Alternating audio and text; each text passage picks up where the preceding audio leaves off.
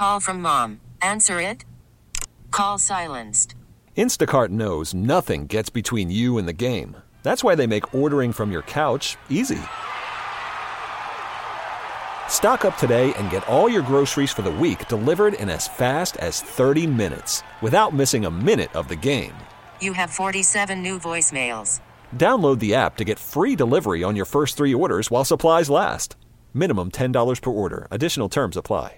And good morning. Welcome to this edition of Nature Notes with our naturalist friend Jim Gilbert, brought to us by Cardinal Corner and folks down in Jordan, Minnesota that make the best patio furniture in the whole world. It's called By the Yard. We'll talk to Jim about that. I want to talk a little bit about Cardinal Corner, something that's, we say it every week, really more than just a bird seed store.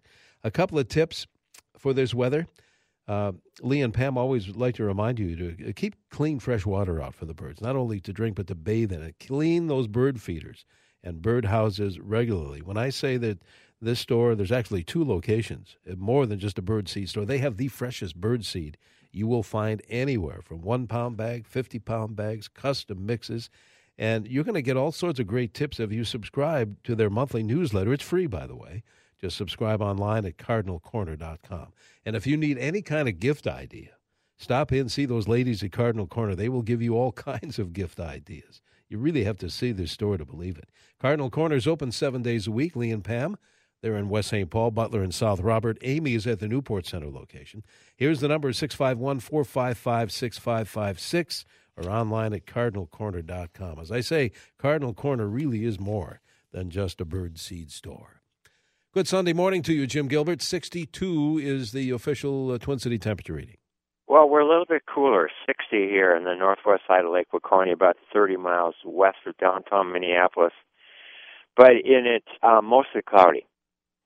But still a beautiful, beautiful morning. And boy, listening to you talk about that quick trip to California, 4 days, fun. Oh, it is. It's going to be another good time. Yeah, for sure. Oh. See, next Saturday, September 16th, is Nickel-Dickle Day in Waconia, with its running races, 3-on-3 basketball tournament, huge car show, merchants doing all kinds of offering all kinds of specials. But I'll be at the Wild Bird Store on Main Street signing the new 2018 edition of the Minnesota Weather Guide calendars. So look forward to seeing quite a few people there for that, as I do each year, because people like that calendar. And now what I'm doing, I'm reading from the calendar right here. So sunrise today, 6:46. Sunset, 7:33. So today in the Twin Cities area, we have 12 hours, 47 minutes of daylight. We've lost 3 minutes of daylight since yesterday, 21 minutes since last Sunday, and 2 hours and 49 minutes is the total daylight loss since June 20th, our summer solstice, the first day of astronomical summer, and, of course, the largest or the most daylight that we have any time during the year. We had 15 hours, 36 minutes. Now we're down to this 12 hours, 47 minutes. But we still have exactly 4 hours of daylight to lose by December 21st, our winter solstice, the first day of astronomical winter, and the shortest daylight period of the year. The normal high for today is 74. The normal low is 55. Records for today, September 10th in the Twin Cities. High, 104. That was set 86 years ago, 1931, 104 degrees. Our record low was set exactly 100 years ago, 37 degrees on this date, 1917. And the most rain we received on this date was 3 inches, and that was 181 years ago in 1836. Now, I know 3 inches doesn't sound like much when you hear about the amount of rain that's been falling, like in southern Florida right now, and in Puerto Rico and other places like that. But that's of course unusual for them too. But we don't have that rain in that amount. It's just incredible what those people are going through. I hope for their safety and pray for their safety. The waning gibbous moon sets this morning at 11:31 and rises again tonight at 10:18. Our next full moon is October 5th, and it's called the harvest moon. All kinds of neat things happening outdoors right now. This is the time to look for giant puffball mushrooms. That's one of about 5,000 of our state's wild mushrooms. We have one growing on the edge of our yard. It's about 7 inches in diameter, mostly round. Other years I found fresh, white, giant puffball mushrooms the size of volleyballs and even larger. Fall-bearing garden raspberry canes are producing ripe fruit. Deciduous tree, shrub, and vine leaves are not the brilliant green they once were.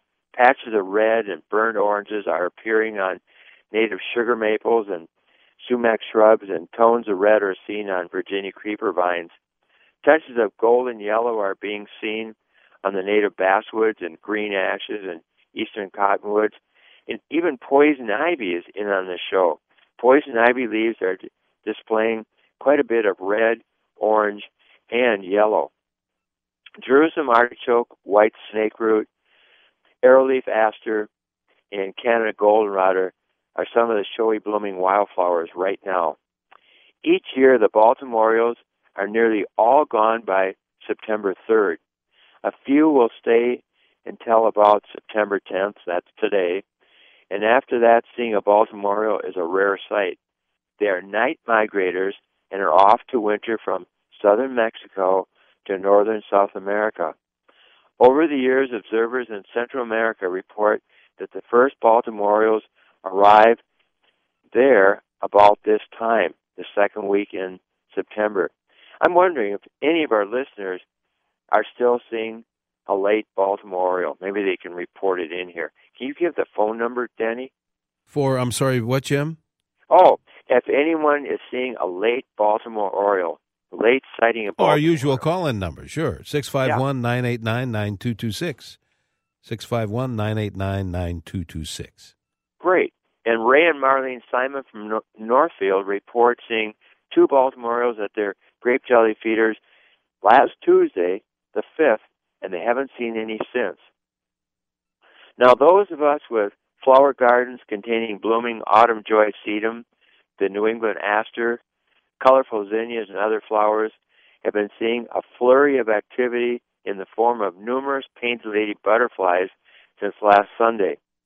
At one time, I counted over 50 individuals of these primarily brown and orange quick flyers with a 2-inch wingspan sipping nectar on one small garden area. Now, the Painted Lady is one of only 9 of the 172 species of Minnesota butterflies that overwinters in the adult stage. During favorable years, like now, the Painted Lady butterfly sometimes erupts over the countryside in big numbers, and most gardens and fields have many swarms of these colorful creatures from late summer into fall. The species is notorious for its extreme abundance one year and scarcity the next. Naturalists and teachers Art and Barb Straub from LeSueur report that on Tuesday, just this past Tuesday, the 5th of September, many points in southern Minnesota experienced a great influx of migrating Painted Lady butterflies. They sent me a photo of 9 Painted Lady butterflies nectaring on one small part of an Autumn Joy plant. Tom and Lisa Bovers from Faribault counted 112 Painted Lady butterflies in their garden on September 6th. That would have been Tuesday. And on Saturday, the 2nd of September, they only saw 1 or 2. Marlene Simon from Northfield saw hundreds in their yard this past Wednesday and Thursday and noticed that the Painted Lady butterflies were numerous in Nerstrand, also in their daughter's yard. Marge Keller, who lives between Waconia and Chaska, also saw many Painted Lady butterflies this past week. And the list goes on and on and on. So many people reported seeing these little creatures.